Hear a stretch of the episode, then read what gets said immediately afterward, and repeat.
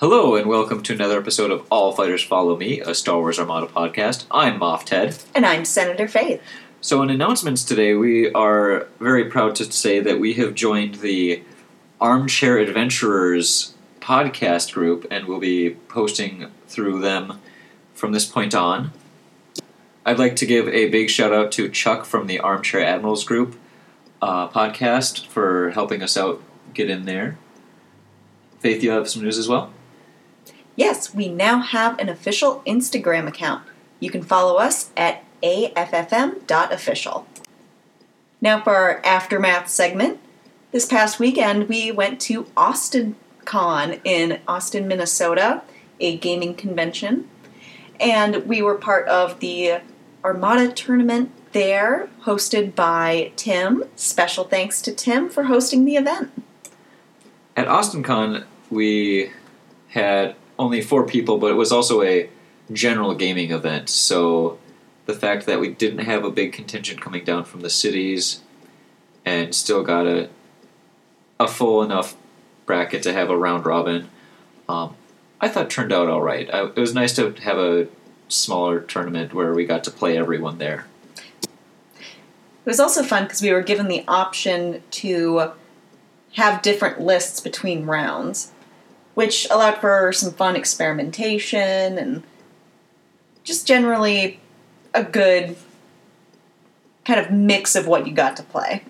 Yeah, I ran a uh, Bob Barker style Sloan list, uh, which is a two ship, normally with Thrawn, but very heavily uh, dependent on price. ISD, Quasar, and the squadrons that we talked about with Andy last week with Sloan. However, since I got to switch lists, also I brought a pretty goofy Constantine list with that. It had a combat interdictor, which is very uncommon for people to run. It had an ISD one. I basically made a Constantine fleet based on the ships and characters they had in the Rebels TV show, and it was pretty goofy and a lot of fun to fly. So I was pretty boring, and I only brought one list. I did a Dodonna list with a Mach 80 command cruiser, a Yavaris Nebulon B, and two GR 75s that I pretty much just loaded up one with CommsNet and Hondo just to be a little helper, and the other one with Adar Tallon and Bomber Command Center and boosted comms to help push squadrons out. And then I had an assortment of bombers. Yeah, and how did you end up doing? Uh, I mean, I got fourth out of four. we had some seeped competition. I actually uh, was lucky enough to end up taking first. I think a lot of that was just how ruthless I ended up being with my squadron build that I took with, which I played for most of the games.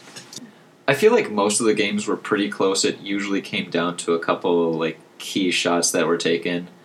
Um, I know my first game, it was really a matter of that I won the squadron war against another Sloan list. Um, and then the second game, I lost a squadron war to a Sloan list. And then the third game, when we played, it was it really came came down a lot to just getting a couple ships out of dodge at the right time. Yeah, and a lot of the games were pretty close for me too.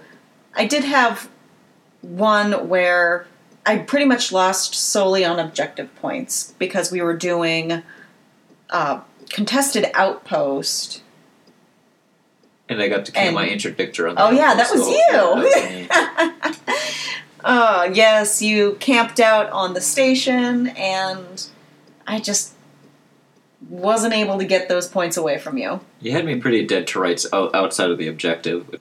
Though overall, just uh, I had a really good time, and a big shout out to Tim for running it.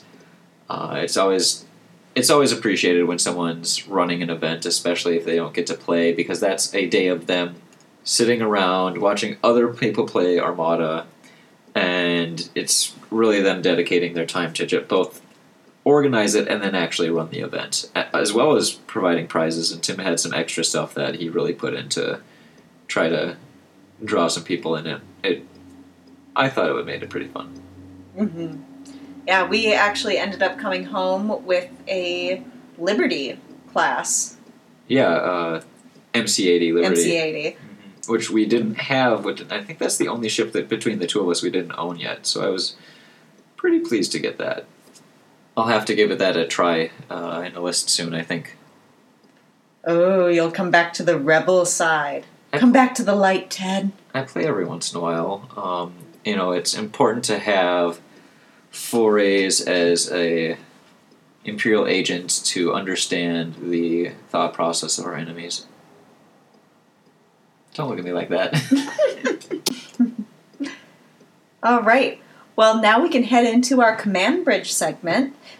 Ted, you wanted to talk a little bit about the interdictor. Yeah, today I was going to talk about Constantine, um, which is an admiral that you doesn't see a lot of play because, I'll be honest, I really love playing him, but he's not that good. Um, when we have Ian on, Ian has a build where he does basically the same thing like Constantine's list can do, but with a better commander. And if you can use regular upgrades to do what a whole commander does better, that's generally not a good sign. Um, however, Constantine is a 23 point commander, so he's, again, pretty low cost. That at the start of each status phase, so that's after the end of the round, after everything's moved, even the squadrons, is when you're flipping your tokens back over. For each enemy ship at distance 1 to 5 of at least two friendly, medium, or large ships, you may increase or decrease that ship speed by 1 to a minimum of speed of 1. So it gives you a little play with their speed, and I definitely don't just slow ships down with that. I will speed them up, especially if I run into something that wants to kind of stay back and stay and stall out, like your Yavaris. I know I've had one or two games where I've played with Constantine against you, and I've gotten Yavaris in range of a couple ships, and I've pulled it in where it's trying to sit s- speed one and kind of slow roll and hit me with your nasty rebel bombers, and I can kind of pull it into me and um, try to finish it off quickly so it doesn't hurt me as much. Yeah, that's not fun. Yeah, it is. No. Okay. um, but however, the one of the issues with Constantine and his ability is navigate is already one of the strongest commands in the game. So basically, just saying to your opponent like, "Hey, your ships need to navigate more," is not too much of a detriment. A lot of the times, I've had one or two games where it's really become pretty strong and useful. But a lot of the times, I find it's more against newer players who are not quite used to which commands are going to be most efficient at what times. Um, so the big issue with him is making commands stick, or to make his ability stick. And to do that, I actually like to utilize another um, squadron that the, the community doesn't talk about a whole lot, but that's the Mandalorian Gauntlet Fighter, which is an irregular squadron, which means it's just one of the single squadrons on the tall peg instead of the branched uh, three peg squadrons. Um, with its assault ability, and the assault ability says, while attacking a ship, you may spend one die with a hit icon. If you do, the defender gains one raid token of your choice. And a raid token is sort of like a reverse command token, where it says, if you have this on you, you cannot use that command, but it can be removed by spending command tokens, or by, or you can take all raid tokens off of your ship, no matter how many there are, by discarding your top command dial and not getting a command that round. So, in an ideal setting, you could end up using Constantine to lower a ship's speed and then just keep it there with the Mandalorian fighters. Yeah, the raid tokens. Um, I like to use Mandalorian Gauntlet and then Gar Saxon, who is the Imperial Super Commando leader, uh, also from Rebels. But his special ability is when an enemy squadron with intel or relay, so either a VCX 100, a Lambda, or um, a Jumpmaster, or Hawk 290, like Jan Ors', uh, at distance one activates, it suffers one damage, and that can be nice to kind of whittle down your enemy's support ships. Um, Gauntlet fighters are rogue as well, so they get to move and attack in the squadron phase, which means they're pretty light on squadron pushing. They're speed four, which is pretty good for a, a ship that has seven hull, which is the second highest hull you can get in the game. Um, so they're fast, they're tough, they're two blue, one red against squadrons, which is honestly looking at TIE fighter damage output against squadrons, they're really not good against that. Uh, two blue for the standard fighters against sh- uh, ships, one blue, one black for Gar Saxon. And that means they have decently reliable damage output, but more importantly, they're pretty likely to uh, trigger their assault ability, which is why you take them. They come in at a really steep 20 points for the uh, generic, 23 points for Gar Saxon. Yeah, that seems like a pretty good squadron ball to have. It's still super useful if the other player doesn't have any squadrons. You can send them in there to get those assault abilities off. But with Gar Saxon, if you do have, you know, another squad shield to deal with, then you at least have a defense with that. Right. Um, honestly, I've had instances where my opponent has a heavy squadron presence, and they just have this seven hull squadron that they have to chew through before they can get to me, which is kind of nice. Um, then, as far as some other uh, speed manipulation and abilities, uh, a nice upgrade I like to run is Admiral Titus, who is an Imperial officer that comes with the Interdictor set, which is where you get uh, Constantine as well. Uh, his ability is at the start of the first round, so that's after your ships are deployed, but before c- the command phase, so your command dials are not set yet. Um, you may change one enemy ship speed by one, so that means you can take a support ship and speed it up, or take another ship and slow it down. And it's not a huge uh, bonus most of the time, but it does force your opponent to have to use their navigate effect the first round, um, or they could get trapped at a speed for and put into a position they don't want to be. If it's a fast uh, flanker or an aggressive attack ship that you slow down, they have to use that navigate to speed back up instead of getting to bank the token for later options. Um, or if it's a support or a carrier that wants to stay far back, you can speed it up and make it use its nav instead of banking the token. Keep away from the fight for longer. Ultimately, the my issue with Raid and Titus and Constantine is that a lot of their ability are mitigated so easily by um, the CommsNet upgrade on flotillas or some of the other token sharing abilities. Mm-hmm. So like you mentioned, Faith, that you have a CommsNet uh, flotilla with Hondo Ohnaka, who is a who gives tokens to all of his favorite friends, Mm-hmm. and those kind of abilities just make it really hard to get those uh, speed manipulations to stick. Then again, it's not super fun to have your opponent decide what speed you're going at, so maybe it's better that they're not super strong. It's super annoying. Yeah. Um, but like I was mentioning though, Constantine comes with the interdictor, which is after the Raider, probably my favorite ship is maybe the polar opposite of the Raider. It doesn't hit super hard for its size class. It's slow, and it can just take an absolute beating. Um, it's a medium-sized ship, ninety points. Uh, but it has nine hull, which is higher than almost any Rebel large ship has. The front arc is three shields, the side arcs are two, the rear arc is two. Um, and then for shooting capability, the suppression refit, which is the more popular one, because it has two of the experimental retrofit upgrades, has three blue, one red in its front and both sides. Uh, the combat refit, which is what I ran on Saturday, uh, just just for fun, some fun and to get a little extra firepower out of the list, is two red, two blue out of the front and sides, and they both have two blue, one red out the rear. So they're really kind of want to get into that medium range and start throwing some pretty reliable shots. Uh, one thing that also is different is the suppression has a single blue against squadrons. The combat has blue black, which is actually a very powerful um, anti squadron battery. Mhm. And I know I got some shots against your squadrons that uh, I was able to do some decent damage with. Yeah. But you usually don't really have an interdictor for its firepower.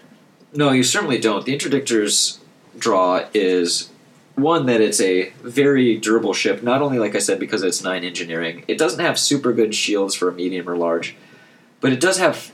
Uh, or it's nine hull, not a nine engineering. Nine yeah, I was about to say engineering that would be really cool. That'd be broken. I'll just take those three damage cards off every round. Um, but it it can actually get nine engineering in a turn because it has five engineering base. That means rounded down, it's still rolling three engineering with a token. You can remove damage cards with a token on this ship. Um, it can take off with a token and a command if you're using them both together.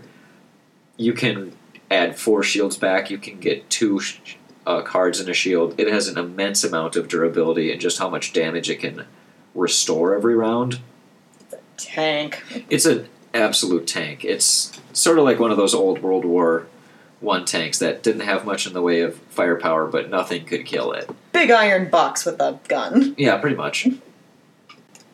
Um, I know a lot of people, since it has a support team, so a lot of people run engine techs. So if it na- uses a navigate command, it can get a additional speed one move at its uh, the yaw value of its first speed.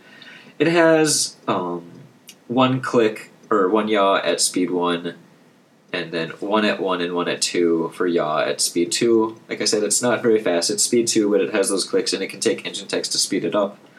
I usually don't spend the points because I want it sitting back in the backfield, um, sitting on an objective. But the other thing that makes the Interdictor unique is it's the only ship in the game with the experimental retrofit upgrade slot. Uh, there's four of them.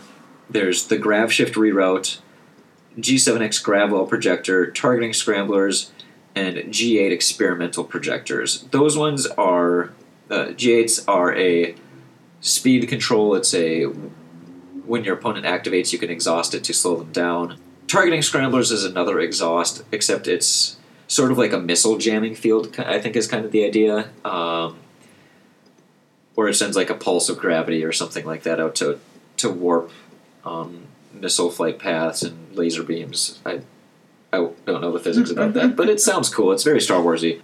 That well, a friendly ship at distance one to three, and friendly, remember, is including the interdictor itself, is defending at close range during the spend defense token step, and exhaust this card to force the attacker to reroll up to four dice of your choice. So that means if you get a destroyer type ship like a MC30 frigate or a gladiator star destroyer, you get a raider or um, or even a big brawler like a Kuat star destroyer or an MC75 cruiser, you can re-roll some of those double hits, some of those black hit crits. Um, if they have a crit that you really don't want, you can make them re-roll that die, and so it really adds some survivability uh, to not only your interdictor but ships near it. You pair that with the brace and the, the redirect and the two contains on the interdictor. Uh, it can take some serious punches. I like to throw Captain Brunson, who we talked about, where you're at close to a obstacle that you can exhaust her and force them to just remove a die. Um, and Grav Shift Reroute helps with that because Grav Shift Reroute is a token you put on the board, and after the fleets are deployed, any obstacles you put the token down after the obstacles, so you know where the obstacles are. After the fleets are deployed, you can choose any obstacles within distance one to three and move them up to distance two. So you get to rearrange the terrain of the board a little bit, um, which lets you line up spots for Brunson or in a in certain objectives you get to pull the obstacles closer to you where you want them or put them in the way of your opponent. Um, I really like to put them in the way. I, I like to put asteroid fields in the way of flotillas. Yeah, that's fun. Yeah, it's great. Uh, I mean, it's those things are pretty hard to kill with that scatter, but you know if they land and get that structural, it's a lot less shooting you have to do. Um, then the G7X Gravwell projectors are another zone effect around a token, but enemy ships that deploy within distance one to three of the token, since it goes down before deployment, after obstacle placement, just like grav shift reroute, are placed at speed one or sorry speed zero. You know, that one I have found personally to be not that big of a deal whenever I have to face it. I usually can find some sort of wiggle room to place my ships kind of outside the zone of that. Yeah, a lot of it is the the area denial. It you can certainly have some ships that you you're like, oh, I started at speed zero, but I don't want to be in the fight until later anyhow. Or if they have a lot of red dice, they'll just nav up to speed one first turn and kind of slow roll in. It, it can be hit or miss, but sometimes it can catch people and it um, it forces your opponent to be in deployments that they don't always really want to be in in situations. Um, a lot of the stuff I'm talking about today, like Constantine and Titus and the G7s and the grav shift reroute, they're forcing bad decisions on your opponent, which is a big part of the game is making sure that you have good things that you can do and your opponent doesn't have good things they can do back. Oh, I don't need help making bad decisions. Yikes. um, but the Interdictor only has one title currently, and I know I didn't talk about titles on the Raider the other week, but I usually don't use them anyway. But Interdictor is the Interdictor title, which, considering some of the the old Interdictors and the lore, I thought was kind of sad. There's there's some pretty cool names like uh, I can't think of them, but interdictors. when a ship activates. That's any ship. That's your ship. That's your opponent's ship. You may exhaust this card to ready one other upgrade card equipped to this ship, so that you can untap targeting scramblers. You can untap G8 projectors. You can untap Captain Brunson. So the Interdictor can hit two Captain Brunsons turn. It gets really uh, pretty powerful against a like a TRC 90 swarm because you can just ignore two of those two dice red shots. Offensively, to, to help them out, because like I said, they get three blue and a red, or two blue and a red if you decide you didn't take the better version of the ship for more points. Um, it's a 90 point to 93 point jump, but uh, disposable disposable capacitors, which came out in the Quasar upgrade, is a smaller medium ship only that you can discard it, and it lets you fire at the beginning of your activation. It lets you fire your blue dice against ships at long range or up to long range until the end of the round, and it's only a three point upgrade. So essentially, the combat refits ability to fire more dice at range is completely undone by a disposable upgrade for one round at least. And there are a couple ion cannon upgrades since the interdictor has officer support, offensive retrofit, um, experimental retrofit. The combat has one, the suppression has two, and then an ion cannon. Um, and for a long time, ion cannon batteries, which is a blue critical that lets you choose and discard one command token from the defender. And if they don't have any command tokens, you can deal an additional shield damage. That can be really helpful with Constantine and Titus and your speed control because you, or and especially your raid, because you can remove those uh, navigate command tokens, so your raid token actually sticks in a little better. Um, the other big one, which is newer, it came out in the MC75 expansion, is heavy ion emplacements. Um, and I know you, I know you used you've used those a couple times. I have. Those can be particularly vicious because it lets you when you take a when you roll a blue crit you may exhaust the card, and if you do, the defending hull zone and each adjacent hull zone loses one shield. So it can just strip other ships of their shields and really let you get into that hull damage. Yeah, I know that was one. Um, it's nine points, so it's very expensive. And I remember seeing it be like, "That's a super neat ability," but it might be a little expensive. And the first time it hit me, I was like, "No, that is worth every single point." Mm-hmm. It's extremely nasty against small ships. It's it's strong against anything with a redirect because you're just taking away their redirect potential. Um, and I find it brings the interdictor from like you know three blue and a red isn't something you want to be taking on your small ship, but three blue and a red when three of your shields just disappeared is absolutely devastating. I've had it. Uh, I've had my interdictor with a concentrate fire one shot a hammerhead before. Mm-hmm. And it just tears up Corellian corvettes. It's really nasty against Arquitens. Raiders don't have redirect, so they don't care as much, but any extra shield damage is, is very powerful. Um, and it lets them go a little more toe to toe with larger ships. You can get it. Mm-hmm. Or historically, I've had a lot of problems with my interdictor gets into range of a uh, MC80 class or an ISD of some form, and it's like, hey, I'm tough like you are, but I just don't hit as hard. Um, Yeah. and it goes poorly. I like to use it on profundity. Yeah, that's a that's a good home for it. Um, so the last upgrade I've taken on the interdictor is called Projection Experts, and this is a build that people refer to as the Interdoctor, because it's a support ship that sits in the back and it spams engineering, and it usually has Wulff Yularen or Instructor Instructor Goran who give you um, additional token uh, manipulation or they give you free tokens pretty much, or let you keep old ones. So you can engineer, and it lets you spend up to two engineering points, and for each of those two points, you can send shields from your ship to a to one friendly ship at distance one to five. So it lets your interdictor sit back, throw shields to a nearby friend, and then you can have targeting scramblers on there, and you're regenerating all the shields you send out.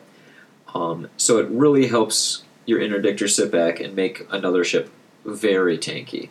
Mm-hmm. Just a little shield factory. Yeah. Um, I haven't run that build as much recently. I've been running more board and zone control interdictors. Um, but I I haven't really started running like targeting, like sort of a hybrid, like targeting scramblers, HIEs, grav shift reroute, interdictor Brunson, uh, and disposable capacitors, and it's it gets pretty expensive. It's about as expensive as like a base ISD, um, but it it has a pretty strong field effect. So I talked a little bit the other week about Dodonna, and one of the things that I do like to use with him is bombers. And when you've got bombers, you're going to need something to push them out. So I'm going to talk a little bit about Yavaris. Now, Yavaris is a title that goes on the Nebulon B, and its ability is when you spend a squadron is when you do a squadron command. Each squadron you activate can attack twice if it does not move. So this means you're getting double attacks with your squadrons. So if you've got a nice bomber ball, you can sit the Nebulon B there and just have them rip through whatever they activate. Now, I also like on my Yavaris to put Flight Commander, which during your activation, you can resolve your, your squadron command after you execute a maneuver. This is good because the Nebulon B isn't the most agile ship. I mean, he's pretty it's pretty average for I'd say it's decent. Yeah, it's not great ship. at slow. It gets a little more maneuverable at speed three. yeah, but it's not a ship that you want getting too close to your enemies. Right. So the trickiest thing I've found with Yavaris is maneuvering it, making sure he's it's in range of your squadrons and out of range of your enemies. Now, Yavaris is a really popular title.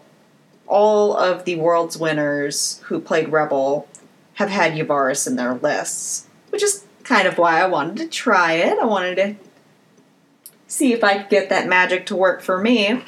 And sometimes I can.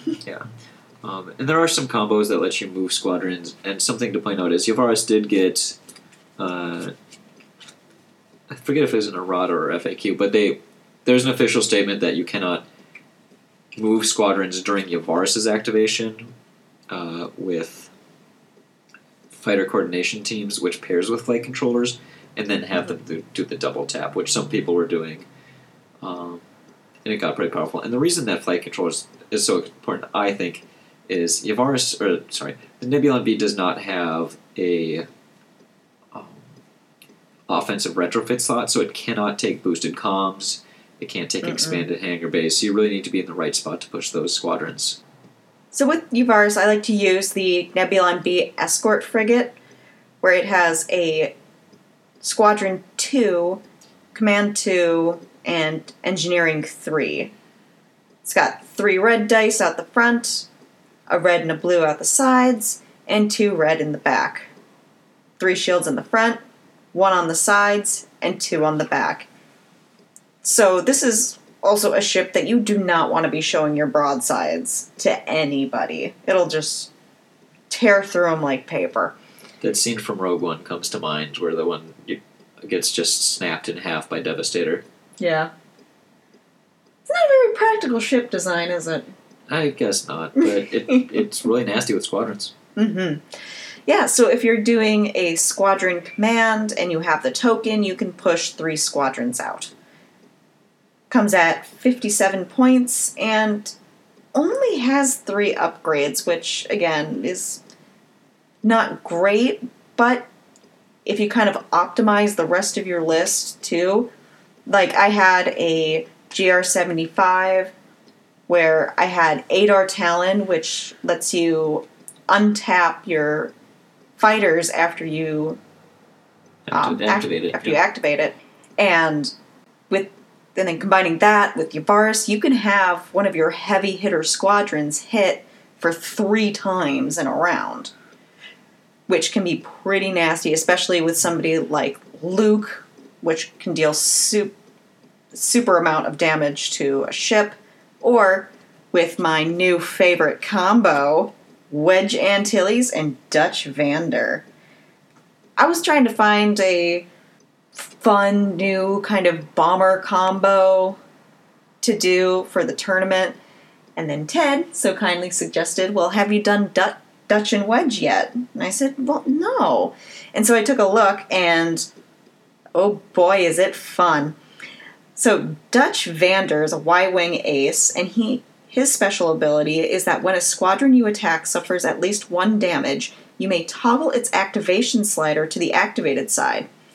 If it was already activated, it suffers one additional damage instead. He's also got bomber and heavy. And Wedge is an X-wing ace, and while attacking a activated squadron, you may add two blue dice to your attack pool. Also has bomber and escort. So these guys together, what that means is that you can have Dutch attack one of their squadrons, activate it, and then Wedge comes in and throws an insane amount of damage at it. Six blue dice is a lot. It is a lot. It really lets you wear down some of their heavy, heavier squadrons or just take out their whole tie wing. Yeah, the the fact that Wedge also is a black dice instead of a red dice bomber, and Dutch has three blue instead of the standard two blue for a Y wing in his uh, anti squad. They're a little more reliable at both roles. Um, you got a four blue or six blue anti squad with a black bomber, and then a three blue um, anti squad with a black bomber on Dutch, which means it doesn't matter if they don't have squadrons. If they do, they're going to be doing a lot of damage. hmm And if your opponent has the advantage in activation, you can still use the Dutch ability because they've already activated their squadron and just lay in more damage. So that gets pretty powerful pretty quick. Mhm. Now, also with this list, for my squadrons, I had two more B Wings, which are bombers, a blue black bomber, so they definitely roll in a lot of damage. Yeah, I've had those regularly deal three damage to my ships, and it is uh, unkind. I'm going to use as a word. especially when paired with Norra Wexley. She is a Y Wing squadron ace. Her special ability is that when friendly squadrons with bomber at distance 1 gain crit, the defending hull zone loses one shield. So she helps the bombers just disintegrate the shields and get to the hull. Yeah, she's sort of like a ion torpedo ability. She's very similar to heavy ion emplacements or ion cannon batteries, which I was talking about earlier, but for your bombers. hmm Yeah, and then also with that, I had Luke, just a good solid bomber ace, and Jan Ors, which is a good support ship. Jan is like the soccer mom of squadrons. She just runs around with the other squadrons, picking them up from practice, giving them braces. Making sure that they don't have to wait in line to get to the enemy ships behind your opponent's squadrons. You know, Intel is Mhm. a fair and balanced thing in the game. Oh yeah. I bet she brings bars. brings coffee and bars. I do Here like, comes Jan. I'm not a big fan of coffee, but I do like bars a lot. Um, so so yeah, and I know you hit me with a couple times with that uh, Norra B wing combo um, Mhm. at the tournament, and I had an Arquitens, and you activated some squadrons, and suddenly I no longer had an Arquitens. yeah, that was fun. Yeah. uh, this week in HoloNet News, there was a article posted by FFG that was guest written by Chris Fritz, who is Truthiness on the forums, um, where he's going into some detail about playing against Superstar Destroyers. So I might give that a read so I know what my opponents are going to try to do to me. Yep. I'm not looking forward to that. I I think this SSD is going to be a really interesting ship. I've played other games where they added uh, like a big super unit. Like I played War Machine for a long time, and they took their like standard robot guys and they made a super deluxe jumbo robot robot guy. And it ended up actually um, the way they balanced it out. It was essentially they just smashed two of the regular big robots together, and I think they've kind of done that with the super a little bit, where it's kind of two uh, star destroyers smashed together, slightly less durable than the combined total, um, or less not less durable, I should say, but less damage output. I am looking forward to playing against it in a sector fleet. Or in a kind of doubles Yeah, we. play uh, style. I could definitely see that being a lot of fun as well. Um, I, and I look forward to it, but I, I am also willing to, to wait a little longer and, and see how that goes. Um, but if you haven't given uh, Chris's article a read, make sure you do that. Well, that's all we have time for today. I'm Senator Faith. And I'm Moff Ted, and this is All Fighters Follow Me, an Armchair Adventures podcast. And may the force be with you.